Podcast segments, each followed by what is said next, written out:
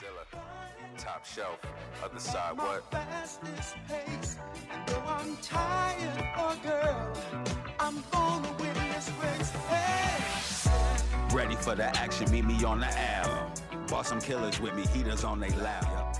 Represent my city, speaking on behalf. One time, creeping on me quickly. What's going on, people? We are back at it again with the High Bud Tenders podcast. It is me, Gerardo, and of course, I got my road dog, my partner in crime, Rocky. What's going on with you? What's going on, Gerald? I'm chilling. I was off today. How was the day at the dispensary? You know what? It wasn't bad at all. It was pretty smooth. Good crowd coming in. Yes. Yeah. It's starting to like open up. It's because it's busy every day. Yeah, I flew into Portland, and literally when I got off the plane, I was like, holy shit, Vegas. Yeah. Like, I mean, it's raining. Yeah. It's raining in Vegas, money of some sort. I missed the memo. But anyway, Dan, how was your day? Mine was pretty chill. Same. It was super busy today, especially for a midweek. Like, you can tell, like, that first week of spring break, people are like, oh, shit.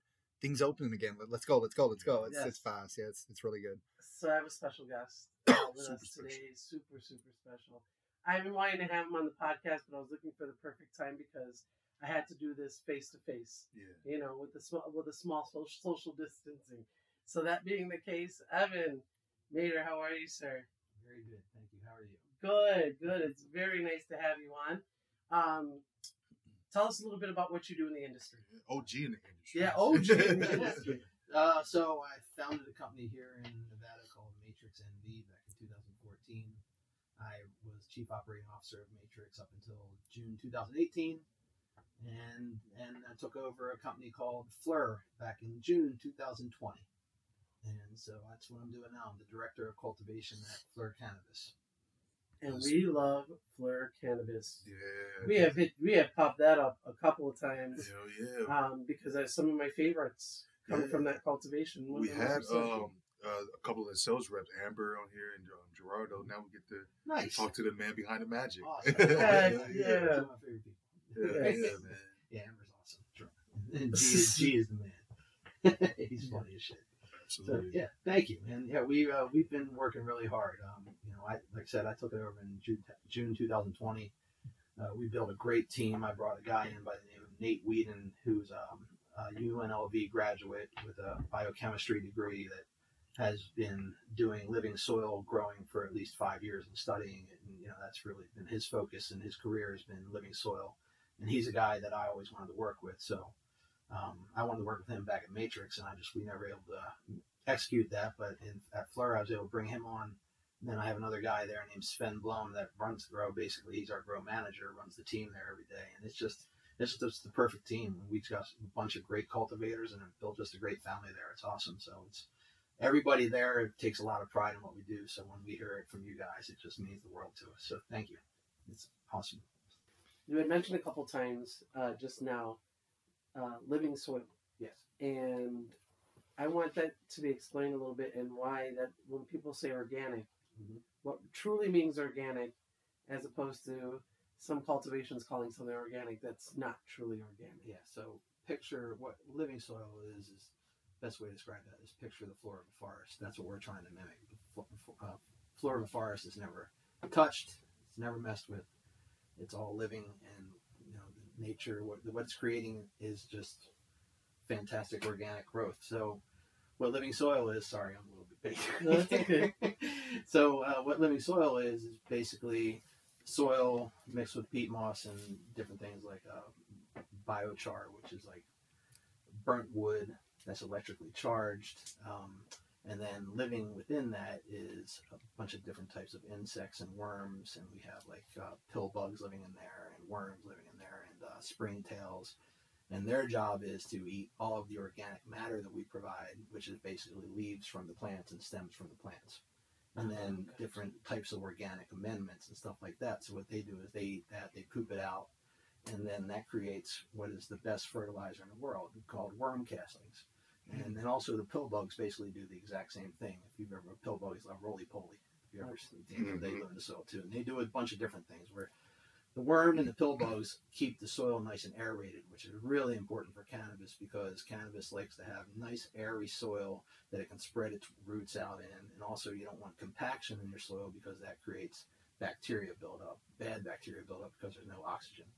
So sorry, I'm kind of going off on a tangent about what living soil is. No, that's the good stuff. It's the good stuff. Yeah, but so the worms are and the pill bugs are basically crawling through that soil, keeping it nice and aerated for us, eating up all the organic matter, and then pooping that stuff out. Like I said, making great fertilizer, and then on top of that, you have a whole colony of bacteria, microorganisms living in the soil. What they're doing is breaking down all the amendments that we put into the soil for the plants to eat. That's the difference between growing with fertilizer and growing organically. Fertilizer is stuff that's synthetically made that's readily available for a plant. When you feed amendments to soil, that stuff isn't available to the plant yet. You need some bacteria to break that stuff down. So what we do, how to create bacteria in the soil, you do that with composts.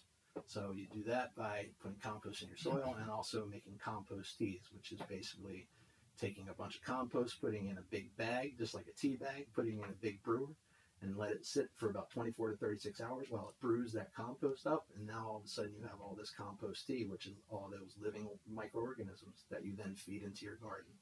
So there's a lot to it. But once you get your soil up to optimal health and you keep it there, there's nothing like it. It's the best way to grow in the world, bar none. There's no way for a plant to build up an immune response when you're growing hydroponically like you can doing it organically. And then on top of that, all the pathways are created growing organically for terpene production, whereas they're not when you're growing hydroponically. So it's just something, to me, it's just so much better. And also, as a cultivator on the business side, we're not throwing away the soil. It stays in the garden. So when we have a harvest, we chop the plants down, but all that soil just stays there. We don't remove it. Whereas in any other style of grow, when you're doing hydroponics, if you're growing in rock wool, or like we did at Matrix, we grew in what's called ProMix, which is a soilless medium. It looks like dirt, but it's not really dirt. Once you're done, once you run one round through that, it's done. You're throwing it away. So all that stuff goes somewhere. You have to throw it away. Whereas in our grow, that soil stays there. And the longer it stays there and the healthier we can, longer we keep it healthy, the better it actually gets. Kind of like fine wine. The longer it goes, the better it gets. Nice. So that's why in Living Soil Grows, you'll see this is we're currently on our 17th cycle, meaning this is our 17th round. This is going to be our 17th harvest in that soil. Damn it. I was actually going to ask how many harvests can you get out of one like batch of soil? It's just like forever. You just keep adding the microorganisms. Yeah, not just that. You're going to see soil diminish over time. It's obviously going to shrink over time. Right. Go down. And so you just have to keep topping it off. You got to make sure you have a good source for that. When you're growing, any style, you got to be really wary of pests coming in with your soil. And that's why most grows are using rock wool now, because that's made by man. It's just easier for them. Yeah. So you're not going to come in with any kind of contamination whatsoever, any type of bug in it. Where that will come in, even with the soilless medium, you can still get bugs.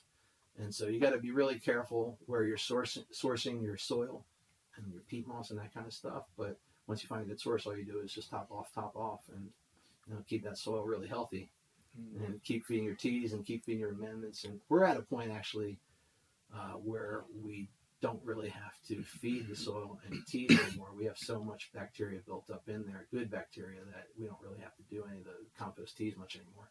Nice. And now Nate, who I was talking about earlier, our scientist, has really, we're using a method called Korean natural farming, which Nate brought with him. And Korean natural farming was developed in Korea by a farmer that basically wanted to help small farmers compete with big agriculture. And what he did was came up with a style of growing that you're using what's readily available around you, or even with the plants you're growing. And that's exactly what we're doing with cannabis. We're actually fermenting the leaves and the early stage flower and feeding all that stuff back into the plants through foliar feeds. And so that is actually in turn building the soil. This is Nate. Nate's a brilliant guy, and Nate is of the opinion, I strongly believe this right along with him, we were just talking about today, that you build healthy soil through healthy plant growth. You actually don't build up your soil by working on your soil. you build up your soil by working on your plants. What's in it, right? Yeah, and that's because there is this relationship between the plants and the soil that, like, science, top-level scientists don't even totally grasp yet. There's magic happening in there. Between the roots and the soil, that area is called the rhizosphere. And then that rhizosphere is where all the bacteria is basically feeding the plants all the amendments that it's breaking down. And then the plants, in turn, are feeding the microorganisms amino acids and sugars. And there's just the reaction going on in the rhizosphere that then builds up your soil. And it's an amazing thing, and that's what we're really focusing on is, building up the plants. And it's really cool because we've been there a year and a half now, a little bit more than a year and a half. And we started off in a garden that was in really bad shape, so we had to get everything back on point again, and that took probably 6 months. And then we had a lot of strains that weren't really all that desirable, so we were doing a lot of pheno hunting in-house and finally finding all the strains that we wanted to find. And now I think that we're finally there. It's kind of coincided all at once. We've basically found a really good stable of strains that are ours and ours only, that only we are growing. And then on top of it, at the same time, the soil is just getting super on point. And Nate has really dialed in the feeding regimens to the point where we're just about to explode. And then on top of that, we're getting new lights throughout our building, which is huge because all this time, we've been successful, but we've been growing under not so great lights. They're good enough, but we can do a whole lot better with better lights. And that's actually finally, we got the business on track and to the point now where we can start buying those lights. Right. So that's nice. We're super excited about that. Yeah. I'm going to tell you have some of the most incredible looking bud. Thank you. To look at, film, touch. What's nice is when you open up your jars, mm-hmm. the bud is still moist and it still has a nice trichome build mm-hmm. to it still. When you take pictures of it, you can totally see that.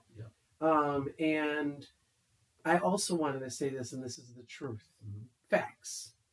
You guys have some of the best pre-rolls, too. So if I ever have to do on-the-go mm-hmm. pre-roll, I always pick up the Fleur pre-rolls because they use full bud in those pre-rolls, and it is just a really nice high, and you can tell. Yeah. You know what I mean? You can tell 100%. Everything doesn't have to be hitting gigantic numbers for you to actually feel mm-hmm. these incredible highs. Because your Cherry Chem, by the way, one of my favorites. Really? Nice. Yeah, taste-wise, color, everything about that, the subtle sweet berry tones mm-hmm. to that. I love it all, honestly. So bravo to you on the flower you're putting on. That's by design. We, I purposely... early on, we told our trimmers, look, we don't need a super tight trim on our type of bud because this is organic and we want to preserve a lot of that sugar leaf that's on the bud already. There's no reason to get rid of that. So, our guys aren't in there shaving into the bud. They're in there delicately trimming every bud. And so we take a lot of pride in that and what you just said. And then on top of that, the pre-rolls too, we have a night crew. It's just a bunch of old rock guys that's awesome. Literally just are...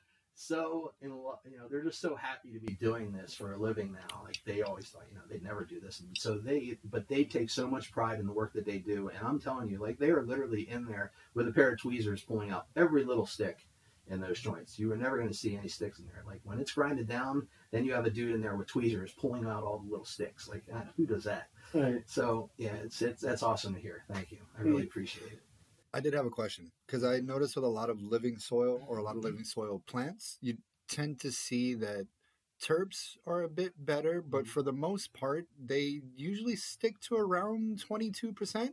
Is there a reason for that? No, we're actually seeing, I think that's really just strain dependent more than anything. Like, because our strain number, we're really terpene focused and we're terpene driven. And that's, we actually got our lab, NV Can Labs, they weren't even putting this on the test. We actually got them to put total terpenes on their test results for the percentage. Yeah. And so we're always shooting, like if anything, like I don't want to grow anything that's below 2% terpenes. We actually have certain strains that are super hot in Nevada, including Orange Cookies, which I'll never stop growing. Like that strain is just, for some reason, like it has a low terpene profile. It doesn't really test that high, but it is so freaking good. Yes. It just has the right combination of everything in it. And it's just...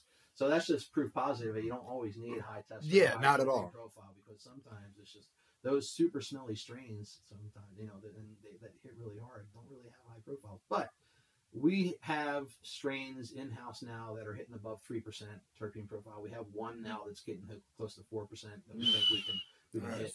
It's just amazing. Genetics. It's really just genetics. In fact, with the style of growing we're doing, I'm telling you, we can push terpenes more so than any other style of growing. God, you guys need to start making some live resin. No, we want to. You know, we've been talking about it.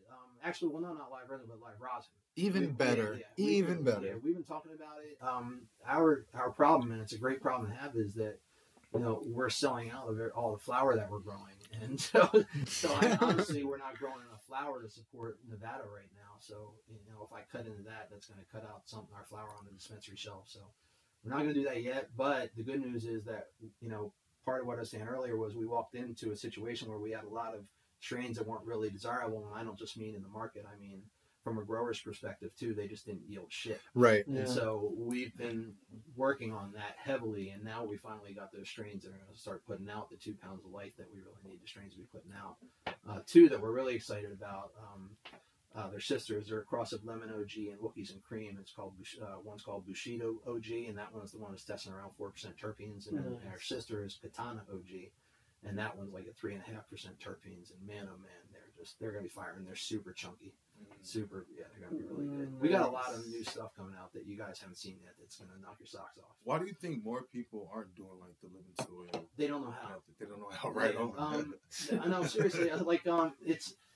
This is my philosophy. I've lived through this entire process of going for a license and applying for one of these licenses and going through the process of starting one of these businesses. And how it works is a state puts out an application, and every time on those applications in every state, they require you to have an expert in the industry.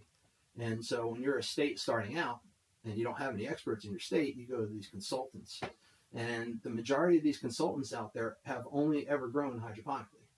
And then all the businesses that have been popping up all over the country now are all set up the way these consultants knew how to grow, which was hydroponically. And then you have other guys like Medicine Man out of Colorado who have just become like these big corporate giants, and they have the business model of growing hydroponically. So that's pretty much why. It's just, you get a lot of people that get into this industry that really don't know anything about growing, so they just trust their consultants. You know what I mean? That's a lot of people get into it. And then B, you just have all these people that have been growing for years and years and years that have only grown hydroponically, and that's all they know how to do. So you're not going to spend millions of dollars on something that someone's never done, even though they think they might know how to. I got really lucky. I walked into a situation at FLIR where it was already living soil. And when I took over, I actually had the opportunity to change it to hydro, and I said, no, I want to master this. Plus, I have Nate by my side, who I trusted and knew it, and so I good choice. Yeah, we're so good choice. It was a style. Honestly, it was a style I always wanted to do. I just, like I said, it was the way I had always grown was hydroponically. Coming up, when I started Matrix, that's really all I knew. And then I took on big partners of Matrix with General Hydroponics, and those guys are, they're hydroponic people, so they're not going to want to grow any other way. So I'm going to tell you, there was a contest once for FLIR that we did, and I always sell the most of that bud, and it's not because I'm like, hey, you know what I mean, pushing. Honestly, it's good bud. Yeah. So I was just getting repeat customers coming in from that were in town, and they'd come in and get the LA Confidential. They're like, I want the heaviest, indica. And for me, even though it gives you a nice little bright high in the beginning of that high, I was like, they're going to love this because it's going to be a little bit different. It's going to be a twist on what they're normally used to having. And always have people come back for those strains. Awesome. Especially LA Confidential. Yeah, you can never go wrong. I know. That one is a cult favorite. Yes. Yeah, it's a cult favorite. Yeah, and that one, we got that one too. That was one when we came in, we weren't sure if we were going to be able to continue growing it because it just wasn't growing well. And we've got that one on point. That's actually one of our best yielders now. And we love that strain. We're never getting rid of that one. Every time I see any kind of FLIR sale, it's always bulk for me. Yeah, awesome. I'm like fucking stacked for the longest time, and I've always posted pictures and things of that nature because I just love how you grow your bud and the taste and the quality when you open up the jars. Like I said, it's always great. Now I've seen a lot of different cultivations in my life. I'm rubbing my eyes because I'm just thinking about stories in my brain that I'm like, holy shit, crazy. But what you've been in cultivation long enough. What's the worst you've seen? Well, in Colorado. It was in Colorado, actually. I mean, I've seen some pretty bad farms here, too, but I don't want to throw anybody. No, don't. You don't have to say names. But what was this situation? Yeah, I mean, in Colorado, oh my God, the shit I saw in there. In Colorado, they just let you take a building and throw up lights and call it a grow. I mean, it was a joke. It was a serious joke. And I saw some grows out there that were, I don't even remember the name of the company, but they were by the Purina dog chow like manufacturing plant. And like you literally went there, and the place was so bunk you couldn't even smell the weed outside of it. All you smelled was fucking dog food. Like, and, but yeah, it was the worst grow I've ever walked into. They had just, it was just horrible. But there have been, when this opened up here, they, you know, they made it tough, but there were still some people that opened up some really, really shoddy grows in Las Vegas. There was one that was Something Farms that was just horrendous that I was doing business with for a while because he couldn't sell his weed to any of the dispensaries. And so we were just extracting it like in early on and turning it to oil.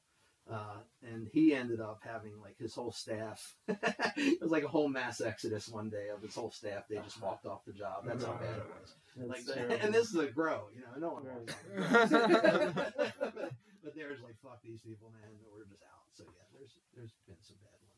But, yeah. Well, I've been through that. The mass exodus. There's been some funny ones too. Like I came in. So again, I'm not gonna throw out any names. But when I was consulting.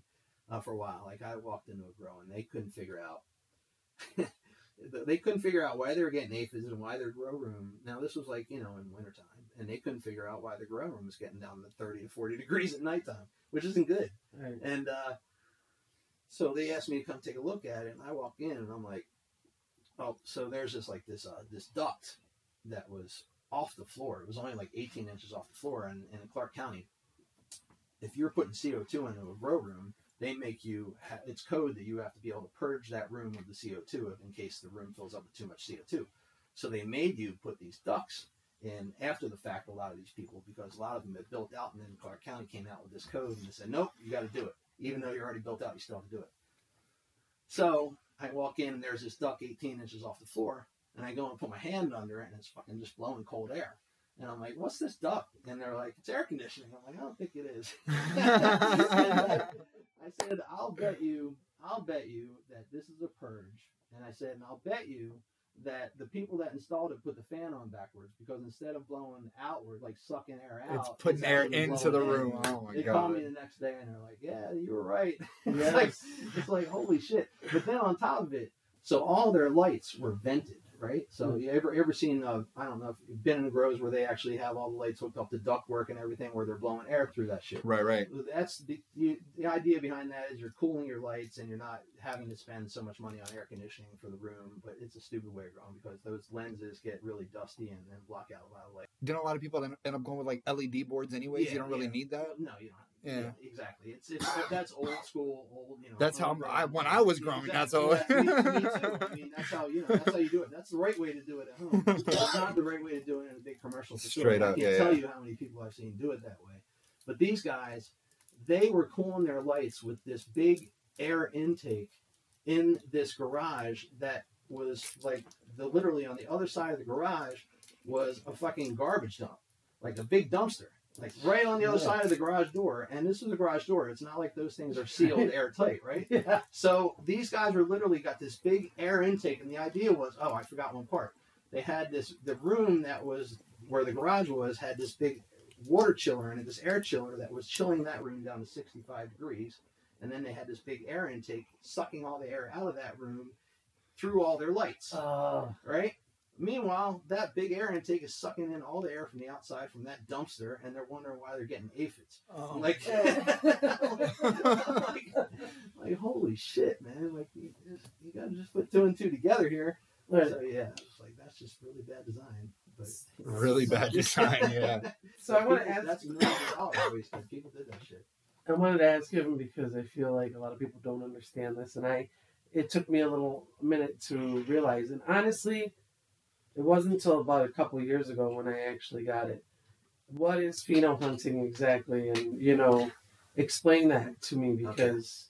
So, basically put it like this. So, pheno hunting is, say you get seeds of, let's say, sour diesel, all right? I get 10 seeds of sour diesel. I'm going to keep this really simple. We're going to number all those seeds 1 through 10, all right? And we're going to germinate those seeds, and we're going to start growing them, and then we're going to sex them.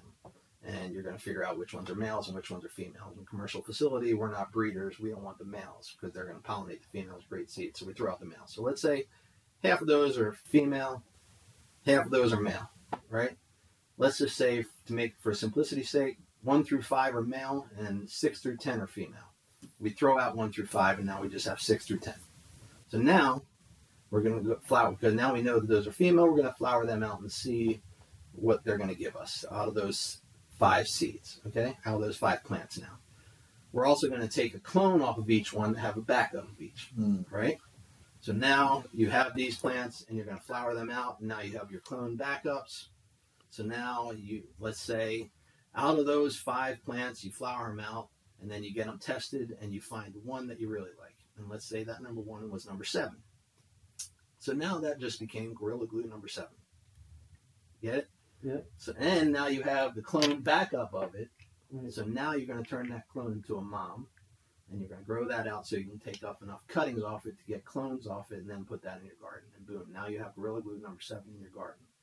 That's pheno hunting. That's basically hunting through genetics to find a certain pheno along those, you know, out of those seeds. Okay, that's gotcha. How many generations do you think you get out of a mother plant? Oh God, no, forever. Yeah, as long as you keep the genetics healthy. So because I've heard in a couple occasions, like growers, when we go to like different cultivations thing, they'll be like, "Oh, well, the mother got killed off." Mm-hmm. What does that mean? It means that they had a mom, and that mom was killed, and they didn't take cuttings off of it. And so once you start flowering out a plant, once it's about 3 to 4 weeks deep into a flower stage, is really hard to reverse back into a vegetative stage, right, to get it growing back again normally. Plus, there can be some degradation in that process.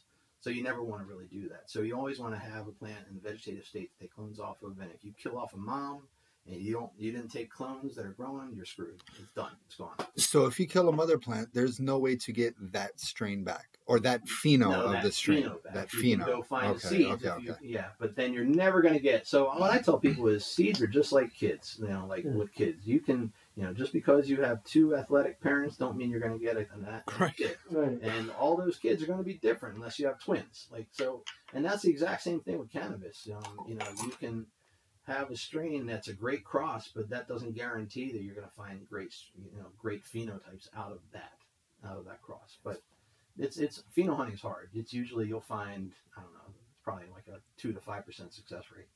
It's really low. So when you have one room, let's say you're doing you have 7 Gorilla Glue situations going on. Number 7, 8, 9, 10, they're all great. Mm-hmm. Do you keep them in one room, or are they all separated into separate rooms? Whichever number qualified? No, it just depends. But yeah, you can keep them in the same room. It really doesn't matter. I mean, technically, like let's say you find 2 really good phenotypes of a certain strain and you want to keep both of them. You wouldn't want to grow them at the same time because then basically they're competing against each other when you're trying to sell them. Mm. You know what I mean? So you would kind of, let's say number 8 and number 7 are really good. We'll grow 7 one month and then 8 the next month. So we'll have that to offer.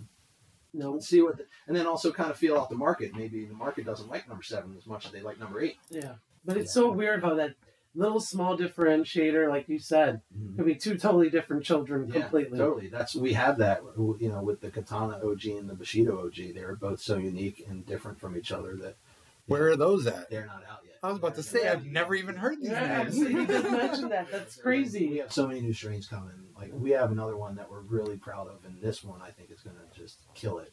It's a cross of Mac and High School Sweetheart Breath and Blue Skittles. Wow. And so we had a really hard time coming up with a name for it, though, because, like, all those crosses. And then finally... Sven came up. He came up with. I think it was Sven. Pretty sure it was. He came up with. He's like, think Shakespeare. I was like, all right. He's like, Macbeth. That's awesome. I was like, That's a winner. Oh, that all is. Right, so that's what the name of it is. It's Macbeth, and yeah, that one is super frosty. That's like the one we tested it from seed. It came out at like 24%, and usually with a really good dirt profile. And usually when we clone them and put them in the garden, they test a bit higher. Exactly. So yeah, it's gonna be awesome. So people that want to grow at home, let's say they buy a tent or whatever the case may be, what's the suggestion for these people? Do they stick to one strain in that tent because it's so small, or do you have various plants in that tent? You're allowed to grow 6 plants.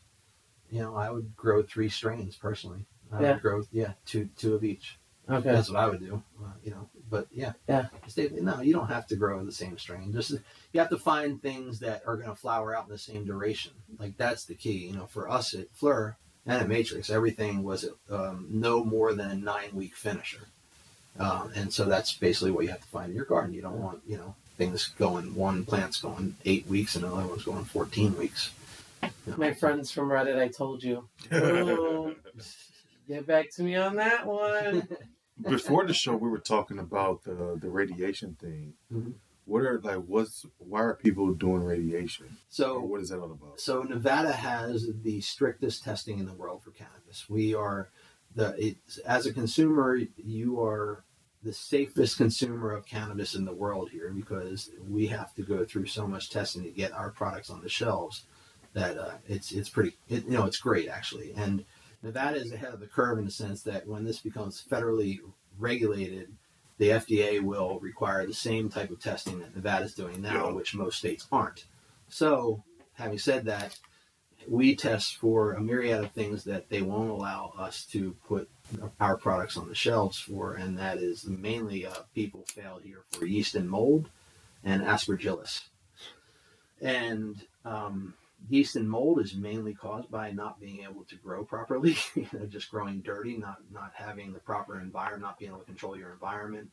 And so the radiation treatment is basically what they do is after they harvest their flower and dry it, then they run it through a radiation treatment like a microwave to kill off all the mold that grew inside of the bud.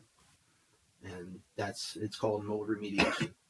And that's a pretty popular thing in the industry now because, you know, a lot of these cultivations aren't able to pass this type of testing.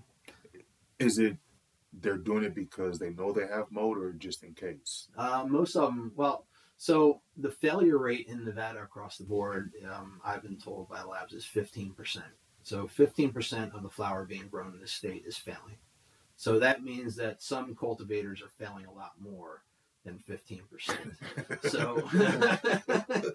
So they know they're going to be failing. Yeah, they've gone through it for so long and then decided, hey, we can't pass these tests. We got to figure out another way of doing this. And that's what happens. I worked for a company that would just they would take their failing flower and they would just turn it into concentrate. They would turn it into concentrate. And throw it into a pen. Well, that's actually allowed. So and, you know, and there's honestly there's nothing wrong with that as long and you're only failing for yeast and mold, and in the process of any butane or CO2 process, it's going to kill off all that. Exactly, yeah. The same as the radiation would, but you're creating a product, not just flour doing that stuff. Right. So that's safe. And actually in Nevada also, if you fail for certain things, you're not allowed to turn into concentrates. If you fail for pesticides or fungicides, that's trash. It has to be destroyed. If you fail for mycotoxins or aflatoxins, which are basically cancer-causing mold, that you can't extract that. It goes in the trash. So heavy metals goes in the trash. Right. So the only thing that you can extract off and that has failed is yeast and mold. And we have to, or aspergillus, and we have to go to the state and apply to them. And basically they say yes. You know, they won't even, like with E. coli or salmonella, they won't even let that be extracted a lot of times. So, you know, because that's going into food and whatnot. So nope. Even though it might get cooked off, nope, you can't extract it. For sure. So, yeah, I'm really glad they do it because, you know, like I said, it's put us way ahead of the curve. It's been a bitch to figure out, but at FLIR, I'm very happy to say that, you know, we failed in 2020 less than 2% of our tests.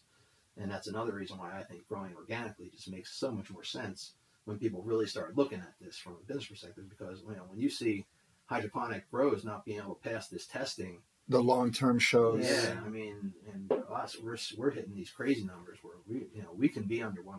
I'm pretty sure of it. The reason we fail tests is because we have strains that grow really low to the ground.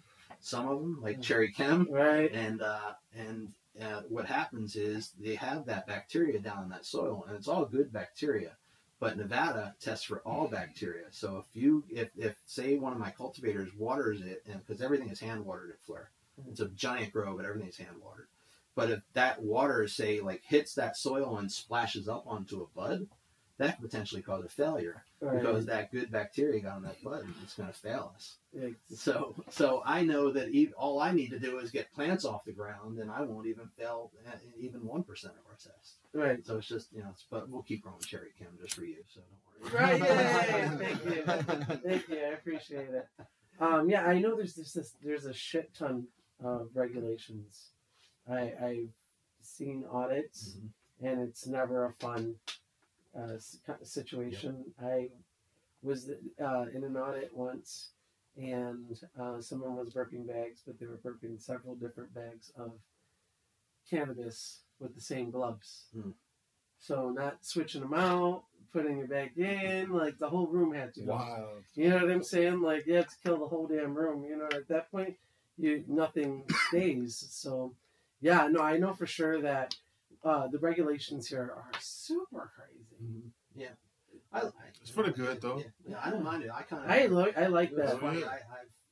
So coming out, my career prior to getting in cannabis was restaurant, hospitality, nightclubs, and I was working at Treasure Island for 15 years before I got into cannabis, and I was the point man for our restaurant whenever the health department would come in. So I dealt with health department, understood health inspections, and it's funny because cannabis, at least cultivation facilities, are very, very similar in health code to restaurants. You have your hand sinks, your floor sinks, all, you know, it's all the same shit. Mm-hmm. And so I had a deep understanding of that prior to getting in cannabis. And like, you know, we were the first at Matrix. I was very proud of this. We were the first cultivation and production facility. So basically the first dual license facility to pass the initial inspection by the state with no deficiencies at all. Nice. We, like most of them, the state would come and they'd have to come back again because they couldn't, you know, they had so many deficiencies to start that they wouldn't allow them to open. But with us, they came in, they inspected, they were like, you can open tomorrow. And it was awesome. So, and I kind of welcome the audits at this point because once you know the regulations, you know, and you're on top of it, you've set your business up to basically adhere to all those regulations. It's like, you're on point. There's no problem. Like they come in, they see all your shit. It's like, hey, we're not hiding anything. Come on in, see what we're doing. That's like when you have your license straight, all your insurance. You're like, go ahead, pull me over. I'm good. Yeah, I'll tell you a funny story. When I brought so when we went to Matrix, so I had all these mothers in my house in Henderson, and like that, they were literally so big they were hitting the ceiling, and the ceiling was like this high. They were huge.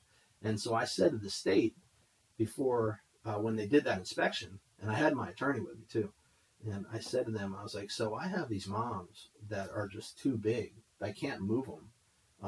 They're just massive. They're just going to break and die. And plus, I literally can't get them out of my house. They're just too big. I was like, so can I cut up the branches and put them in water and move that up, you know, as moms like that? And they're like, yes. And I said to my lawyer, I was like, you heard that?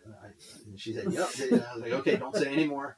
That was it. So like we spent, when the day we moved into Matrix, we literally started in the morning cutting down those plants, and we didn't finish until 2 a.m. And we started like early that day. Like it took, like it was a far, it was like you could not walk through the room. It was insane. We got 3,300 clones out of my house, right? So, but I moved all that stuff in Home Depot Homer buckets. Like, that is a million orange buckets. So I have a pickup truck, and it just covered like my entire bed of my pickup truck was just filled with those Homer buckets. And we drove up to Matrix at 2 a.m. with all that shit, and I was just like, I hope I get pulled over. I got my license, I'm legal. Yeah, but we didn't get pulled over. But yeah, that was cool.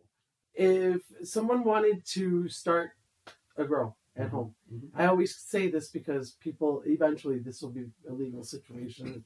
You'll be able to do that, and we have a lot of questions from people out there starting grows at home. Mm-hmm.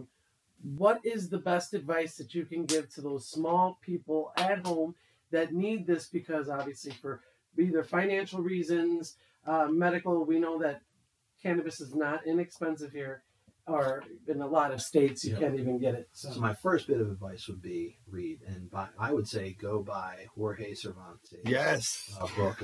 What is it? Medical marijuana. I think it's Medical Horticultural Marijuana. Yeah, the Horticulture Bible. Yeah, the Horticulture Bible. That's what you need. The Horticulture Bible? Yes. Every single grower, if you want to start off at home, needs to read that book, because that'll give you a baseline of understanding of what you're doing. And there's really no better way to start. You could, like, you could try and go to Amsterdam University and shit. Trust me, the book is all you need. That's all you need, seriously. And then, you know, just gotta, depending on where you are, because you don't want to do anything that's going to get you in trouble. So you got to make sure you're sourcing all of your, you know, all of your equipment safely, and then also your seeds. Make sure you're getting them safely. Just don't, you know, keep yourself out of trouble. That's my main bit of advice. That's my, you know, that's definitely the main thing with cannabis, because it's still illegal in a lot of states. I'm sure people that listen to this podcast, it might be illegal where they are. So just keep yourself out of trouble and do things safely. But then also, like I said, get that book, read up on that. And in my opinion, go organic. Start off organic. Don't start off, you know, you're going to go to a hydro store and buy your lights and stuff. And the guy in that store, I guarantee you, is going to try and talk you into growing hydroponically, because that's what he sells. So don't listen to him. Do your own research, read up about Korean natural farming, because to me, that's the best way to do it at home. And it's so rewarding. And the education that you will get, it just by growing this plant and learning about KNF, Korean natural farming, is like just otherworldly. It'll just turn you into a real grower. Is basically it. Study that KNF. Thank you, listeners, for sending out all those questions. So many came through in the last few weeks, so I wanted to make sure to capitalize on that. But go ahead, continue, Drew. Yeah, no, we just wanted to thank you for hopping on, bro. You killed it, man. My pleasure, man. Super informative, man. Thank you. Happy to come back if you ever want me to, man. Hell yeah. But before we let you go, we have to know what you've been smoking on lately, my man. Oh, shit. Well, so I'll be dead honest with you. So I've been hitting concentrates. Obviously, I hit my own flower. That's mainly what I'm hitting at Matrix, at FLIR. The Orange Cookies is my always go-to. We have a new strain coming out that's hitting the market now. It's at Plant 13, I believe, called Wookiees and Cream. That is, like, I think personally that might be our next hot shit. Like, that strain is, it's purple and it's gas. Like, I've never seen a strain like this before where it's, like, that purple and putting off that amount of a gassy nose. It's just, it's phenomenal. I've been smoking on some concentrates I got from California too recently. Same.